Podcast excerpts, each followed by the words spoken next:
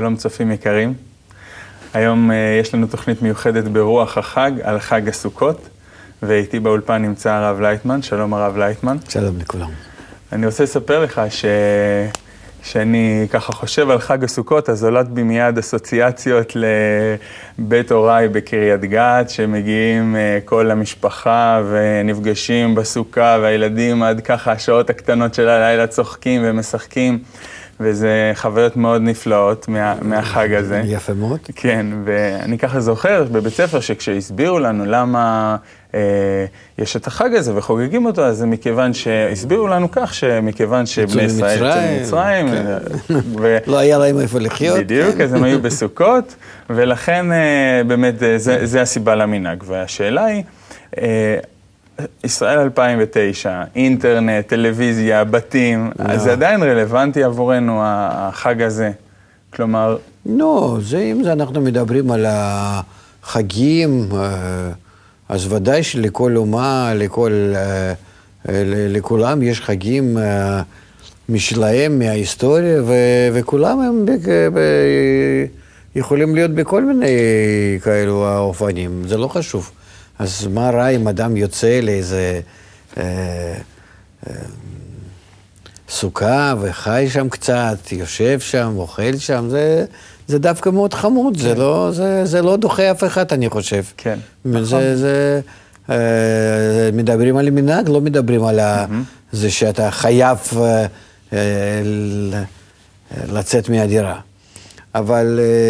אז איך בכל זאת החג הזה קשור אלינו? הוא קשור אלינו. ודאי שאנחנו צריכים לכבד את החגים האלה מפני שהם מסורת שלנו, כן.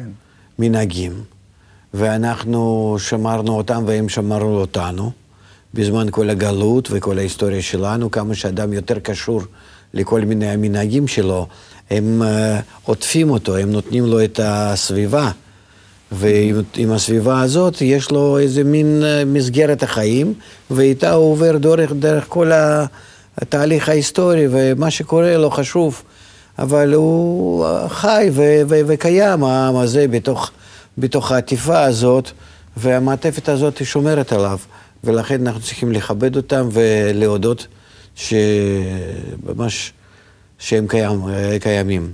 כל המנהגים וחגים וכו'.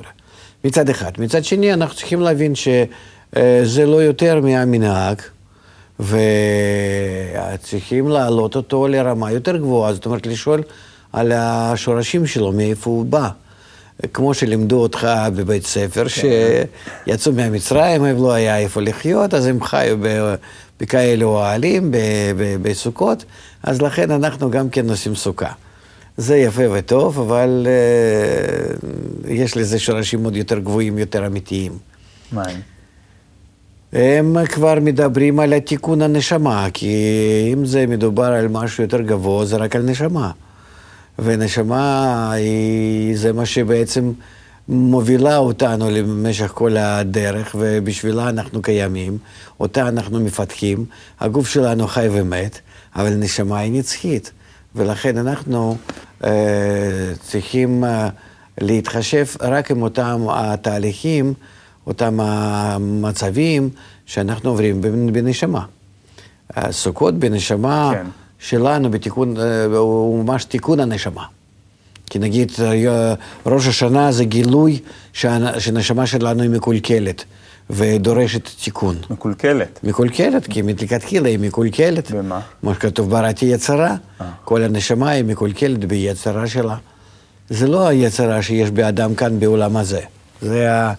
זה ממש שהאדם מגלה את הנשמה שלו, שהיא באה מהקלקול. ואחר כך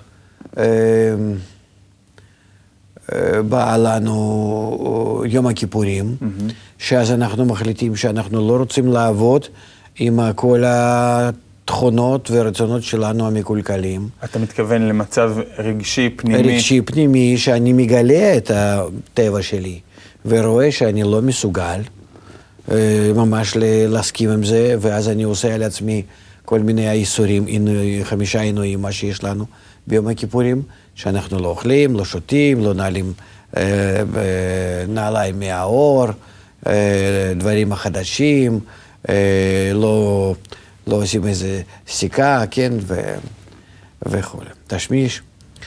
וזה נקרא שאנחנו לא רוצים להשתמש עם מה שיש לנו. הטבע שלנו, אנחנו מחליטים שהוא לא טוב.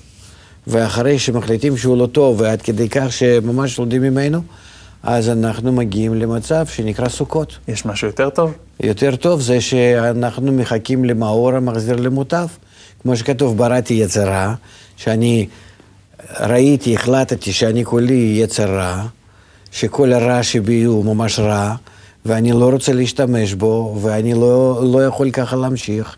אז אני בא בחרטה וההחלטה שאין לי ברירה, אני חייב לתקן את הרע הזה שבי. ואז אני מחפש איך ואיפה, ומוצא את זה במערכת המתקנת אותי, שנקראת סוכות. זה ברוחניות לא סכך וכל האלו המרכיבים של הסוכה, אלא ברוחניות זה האור בעצמו, אור הבינה, אור העליון שמתקן אותי, שמכסה אותי, שעושה ממש סביבי כזאת, הסביבה, עטיפה כזאת, שאני בזה מתחיל לגדול כמו עובר בתוך הרחם. וכך אני מתקן כל הגוף הרוחני שלי, היינו כל הנשמה שלי, שהיא כוללת תכונות, חסד, גבורה, תפארת, נצח, עוד, יסוד, עד שמגיעה למלכות. וזה זין ימי סוכות.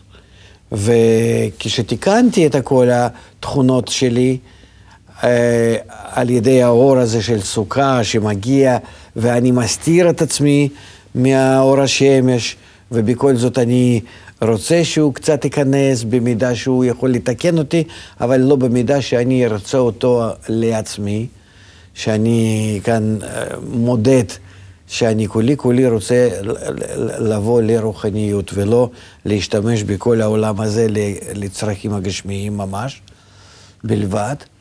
ואז אני מגיע לשמיני עצרת, שאני עוצר את קבלת המאור הזה, שתיקנתי את הנשמה שלי, כן. ואז אני מגיע לזה שאני מקבל את כל המילוי בתוך הכלים המתוקנים שלי, בתוך התכונות, רצונות המתוקנות שלי, הרצונות המתוקנים שלי הם מקבלים מילוי, וזה נקרא שמחת תורה. זאת אומרת, כל האור מתגלה בתוך כל הקולים, ממש, בתוך הנשמה. ואיך התהליך הזה שהמופלא עכשיו שתיארת, איך הוא קשור לסוכות עצמו? זאת אומרת, לזמן שבו אנחנו נמצאים. אני יודע שסיפרת פעם שהיית עוד אצל המורה שלך, הרב ברוך שלום אשלג, היה זמן כזה מיוחד שבו הוא ממש אמר לך שיש לכם עכשיו הזדמנות לעשות מעין איזושהי פריצה לאותה המציאות שעכשיו תיארת.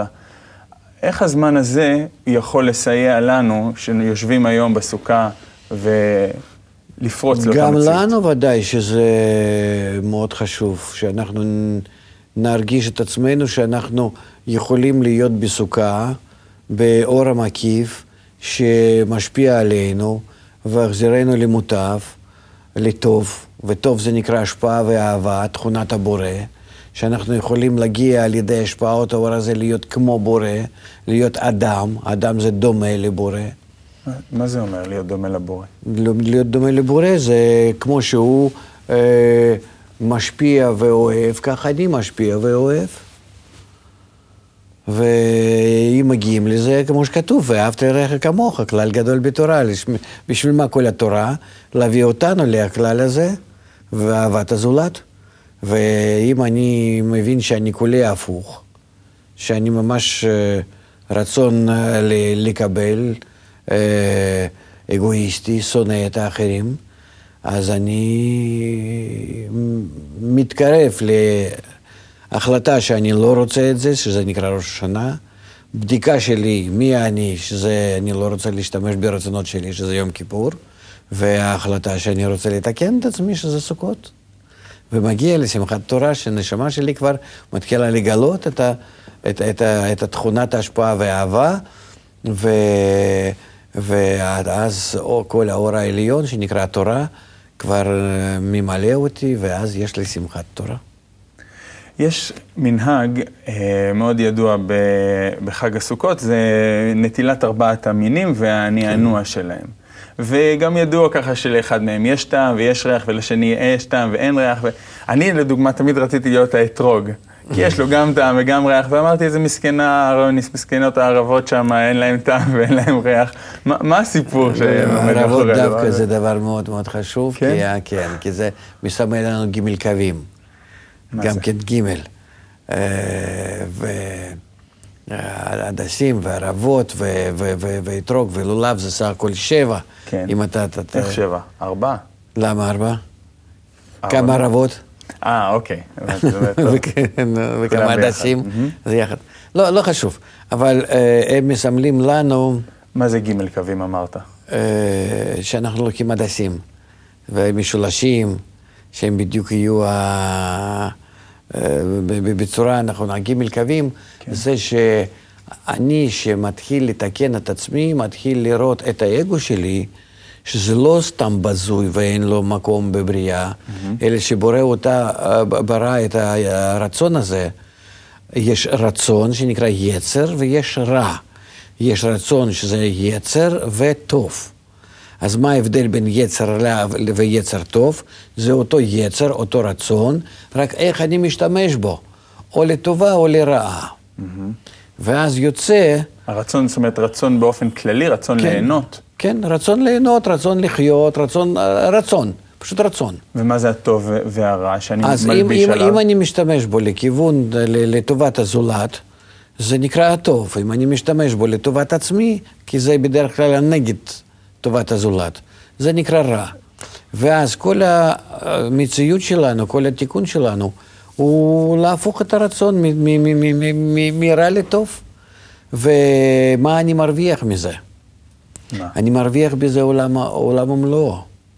כי ברצון שאני כל הזמן רוצה לספוג בו, לעצמי, אני מרגיש רק את החיים הקטנים שלי, האומללים שלי, שאני כל הזמן רוצה לעצמי, וכשאני מקבל משהו, זה מיד מתבטל, כי הרצון מבטל את התענוג, תענוג מבטל את הרצון. נגיד, אני עכשיו רוצה לשתות, אני אקח את המים האלו, ואני אשתה, ברגע שאני מתחיל לשתות, הרצון מתחיל להימעט. וברגע שהוא יורד, הרצון, אני מרגיש פחות ופחות תענוג עד שזה נגמר. נגיד, שתיתי חצי כוס, לא רוצה יותר לשתות, ולא נהנה.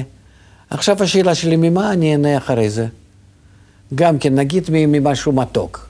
אכלתי משהו מתוק, בסדר, גמרתי. לא רוצה יותר מתוק, אין יותר תענוג. ממה אני נהנה אחר כך? כי החיים שלי כל הזמן דורשים שההנאה. החיים זה הרגשת התענוג, הרגשת ההנאה. ואז יוצא שאני, בזה שאני נמצא בספיגה כל הזמן, ברצון לעצמי, אני אף פעם לא מתמלא. לרגע קט אני מרגיש את המיתוק הזה, התענוג, ואחר כך זה נעלם, עד שכל החיים ככה עוברים, ואני סך הכל בנקודות מסוימות מילאתי את עצמי, כאילו הרגשתי תענוג רגעי מנגיעה כזאת, ממגע וזהו. אז איך ארבעת המינים בזו? אז רגע, אז אם אנחנו עוברים מרצון לקבל איזה לרצון להשפיע, שם אנחנו יכולים ליהנות ללא זה שהרצון לקבל שלנו מנטרל תענוג. אנחנו יכולים ליהנות בצורה בלתי פוסקת. כי זה מפני שהרצונות הם לא שלנו. אנחנו רוצים למלות רצונות האחרים, ולכן כל התענוג הוא נמצא שם. ואני נהנה מזה שאני ממלא האחרים. זאת אומרת, אני נהנה בזה שהם נהנים. ואז יש לי תענוג שהוא לא פוסק, כמו שאימא שכל הזמן... מוכנה לתת לי תינוק, וכל הזמן היא נהנת מזה שהיא נותנת. ולכן זאת צורה נכונה. הארבע מינים האלו הם מסבירים לנו איך אנחנו מסדרים את הנשמה שלנו, כי ארבע מינים האלו זה כנגד י' כ' ו' כ', מבנה של הנשמה. י' כ' ו' כ' זה המבנה של הנשמה. כן, כי נשמה זה 10 ספירות, או 7 ספירות. זהו. וחסד, גבורה, תפארת, נצח, הוד, יסוד, מלכות. זה קשור גם איכשהו לשבעת הימים? זה שקשור לשבעת הימים, זה קשור לארבע מינים שהם בסך הכל גם כן שבע. אוקיי. זה מפני שהם פשוט קשורים שלושה ושניים לשלושה, ולכן ככה אנחנו סופרים אותם. מה שאמרת על יתרוק, אז באמת היתרוק זה דבר הגדול ביותר, כי זה כנגד המלכות. אוקיי. מה זה אומר? ששם זה בו יש ריכוז של כל האורות, כל הדברים הטובים שהם משתלשלים דרך כל הספירות העליונות למלכות, ומלכותי המקבלת, מלכותי הנשמה, מלכותי כנסת ישראל. מה שיש במלכות זה אחר כך עובר לנשמות שלנו. אבל מה שאני רוצה להגיד שאך ורק אם אנחנו מסדרים נכון את כל הארבע מינים האלו בנו, שהם עומדים כולם באחד אחר השני, ביוד קי ואף קי, בצורה הנכונה, שאנחנו מסדרים אותם, קושרים אותם יחד, שאנחנו מחברים אותם יחד. זאת אומרת שכל הרצונות שלנו, כולל התרוק כנגד הלב, שהם מחוברים להשפעה, אז בצורה כזאת אנחנו באמת בנענוע, כאילו ממשיכים את האור מלמעלה, זה סימנים, אבל ברוחניות אם אנחנו עושים פעולות כאלה עם הנשמה, אז אנחנו מזמינים את המאור הזה מלמעלה, והמאור הזה מתקן אותנו, ומביא לנו מילוי בתוך הנשמה, ואז אנחנו מגיעים לשמחת תורה. יש גם את העניין הזה של האושפיזין, שבכל בכל יום אנחנו מזמינים איזשהו אורח אחר, אברהם, יצחק, יעקב וכן הלאה. על מה מדובר פה? כי באמת ברוחניות אין אברהם, יצחק ויעקב, כמו שאנחנו חושבים שזה איזה אנשים שהיו בהיסטוריה והבילו את האומה שלנו מבבל לארץ ישראל, לארץ כנען, לארץ ישראל ואחר כך, אלא אנחנו מדברים על התכונות. גם אלה תכונות. תכונות ודאי, ברוחניות אנחנו מדברים רק על תכונות שמתגלות לנו. אברהם מסמל לנו תכונת החסד. יצחק, חסד, חסד אברהם, זה גם ידוע מה זה. אוקיי. כאילו ידוע, אבל... כאילו, אני יודע. כן, אבל אנשים מבינים שכאילו שומעים דבר כזה. חסד אברהם, גבורה זה, יצחק זה גבורה. גבורה, הכוונה היא שבא כוח גילוי הרצון, איך שאפשר להשתמש בו, אבל לקשור אותו מקודם. לכן כאן עקידת יצחק, צריכים לקשור אותו ולהשתמש רק בחלק ממנו, וחלק לא להשתמש. ואחר כך יעקב, הוא בחיר שבאבות, שהוא מחבר את השני אלו, גם כוח של אברהם וגם כוח של יצחק יחד, ומשתמש בזה. בקיצור, איך זה קשור למילואים? השמות האלו הם מסמלים לנו, הם שמות של התכונות שבנשמה. אוקיי. אין, בחומת הקבלה לא מדברים על האישיים. מדברים על תכונות שבנשמה, זה לא בני אדם, שבתוך כל אחד ואחד מאיתנו יש לנו שבע תכונות, ושלושת התכונות הראשונות העיקריות הם אברהם, יצחק ויעקב, כך הם נקראים. זה תכונות בי ובך. איפה הם? בי. איך אני מזהה אותם? אתה לא מזהה אותם, אתה צריך לגלות אותם, שהם נמצאים, אבל נמצאים בינתיים בהסתרה. ואם אתה תמשוך את האור על ידי לימוד חומת הקבלה, אתה מושך על עצמך מהאור המחזיר למוטב, מה שנקרא, והוא מבליט לך, הוא מוציא לך מהמסתור את התכונות האלו של החסד, גבורה, תפארת, ופתאום אתה מגלה שקיימות בך התכונות הללו, ואתה יכול לעבוד איתם, ואז אתה מגיע אחר כך לעבוד עם התכונות האלו על הרצונות שלך ממש, שהם נקראים נצח ואות, יסוד ומלכות. זה כבר משה, אהרון, יוסף ודוד. איך האושפיזין האלו קשורים למילוי של הנשמה שלי? האושפיזין האלו שאנחנו, ביום ראשון אנחנו מתקנים, דיברנו ששבעה ימים, נכון. זה תיקון של החג. כן, כל הנשמה שלי. אז ביום ראשון של החג אנחנו מתקנים ברוחניות. אם אני נמצא בתהליך כזה, והוא נקרא יום הראשון, כי זה לא יום הראשון שלפי הלוח זמנים שלנו. זה יכול להיות סתם בחורף או בקיץ. סוכות בחורף. כן, זה לא חשוב. אם אני מגיע למצב שאני מתקן את הנשמה, אז אני מתקן, וזה לא שייך לי לוח על הקיר שלנו. ואז אני מגיע למצב שהוא נקרא יום הראשון. הוא יכול להיות אצלי סך כל 10 דקות, או כמה ימים, זה לא חשוב. זה בכלל לא חשוב לזמנים שלנו האסטרונומיים האלו, סביב הירח או סביב השמש שאנחנו שם מסתובבים. ולכן, השלב הראשון שאני מתקן, אני מתקין בי תכונת החסד, שזה נקרא אושפיזין דה אברהם, של אברהם. ושלב הבא, אחרי זה אני מעדכן בתוך הנשמה שלי, תכונה השנייה, שזה נקרא יצחק, גבורה. ושלישית זה תפארת, יעקב וכן הלאה. וזה לא שייך לזמנים שלנו, ולא שייך דווקא לימים ול-24 שעות, אלה זה מנהגים אצלנו כאן, שכך אנחנו עושים. אבל בנובר ודאי שכל התורה היא מדברת על תיקון של הנשמה, ועל זה היא מדברת. ושבעולם שלנו אנחנו גם כן עושים כאלו מנהגים, שנעים לנו לשבת בסוכות, ונקווה שמתוך השיבה הזאת בסוכה, אנחנו נגיע באמת לסוכה אמיתית, למאור המחזיר למותיו. אתה יודע, אתה אומר, נעים לשבת בסוכה, ויש ככה מנהג שהוא מקובל אצל כולם. אני נזכר גם בבית של ההורים של אשתי שמה, הקישוטים. זה דבר חגיגה פשוט. כל הילדים מגיעים וכל הקישוטים, כולם עושים אותם בידיים. אפילו לא קישוט אחד שהם עושים ככה, כאילו קונים. הכל בעצמם הם עושים, וכל שנה, וזה ממש דבר מאוד ככה.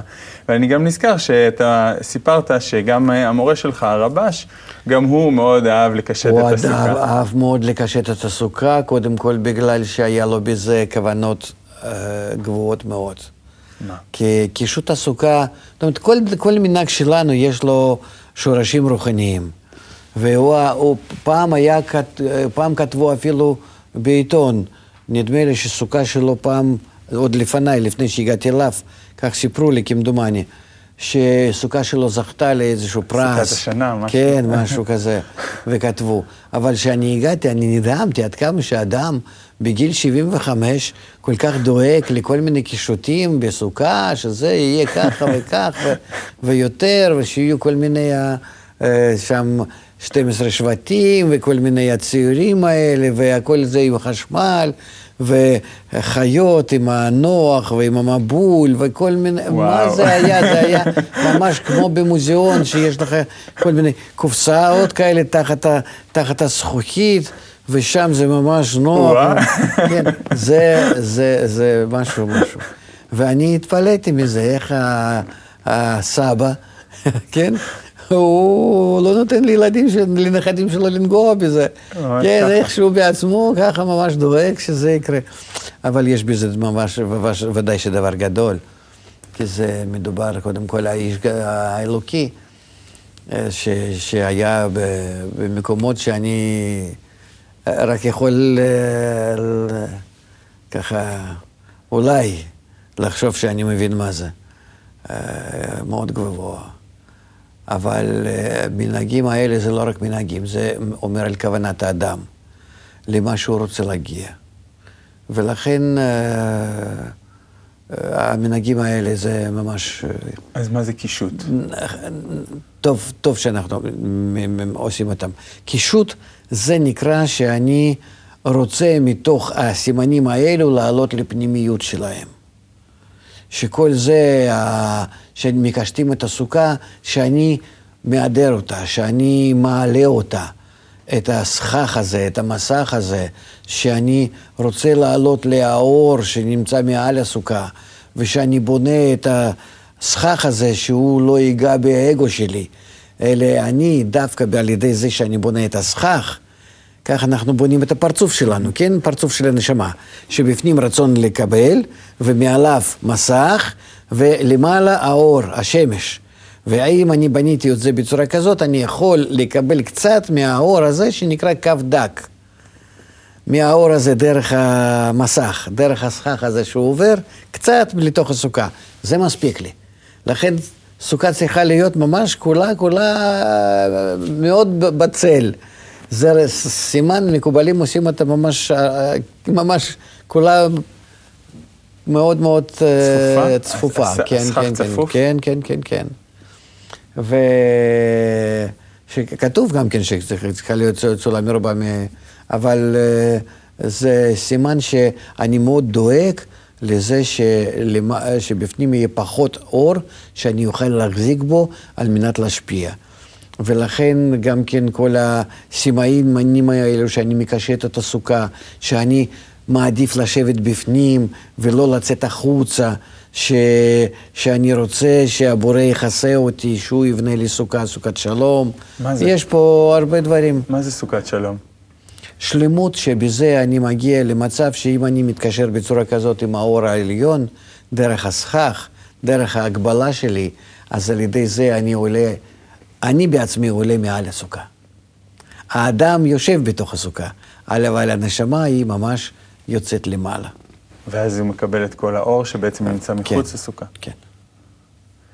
ומה העניין של דווקא לראות שם כמה כוכבים שיראו שם? זה גם כן תמיד אהבנו לבדוק את זה בתור ילדים, שלא יראו כמה כוכבים ולא יותר. כן, כי זה הכל סימנים שאנחנו משייכים לסכך. העיקר זה הסכך.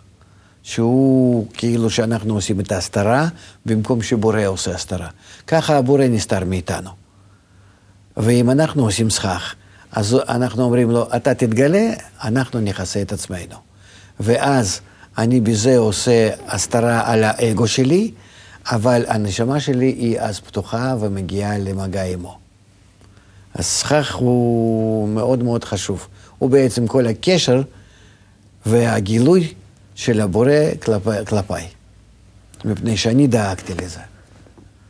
אז כשאנחנו נמצאים עכשיו בחג הסוכות, כן. אז כשאנחנו עושים את כל הדברים האלה, כדאי לנו לחשוב איך אנחנו רוצים להגיע לדבר הזה בפנימיות. כן.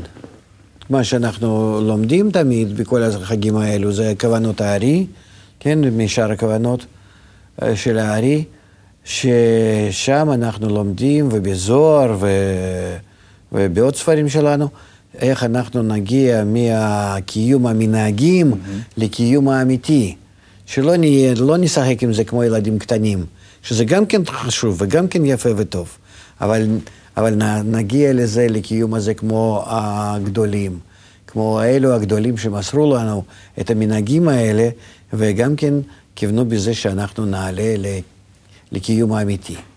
זה ממש סוכת שלום עם הבורא, בגילוי. תודה רבה הרב לייטמן. תודה לכם הצופים, אתם מוזמנים להרחיב איתנו במהלך כל חג הסוכות על הפנימיות של מנהגי חג הסוכות. תודה לכם שהייתם איתנו, כל טוב וחג שמח.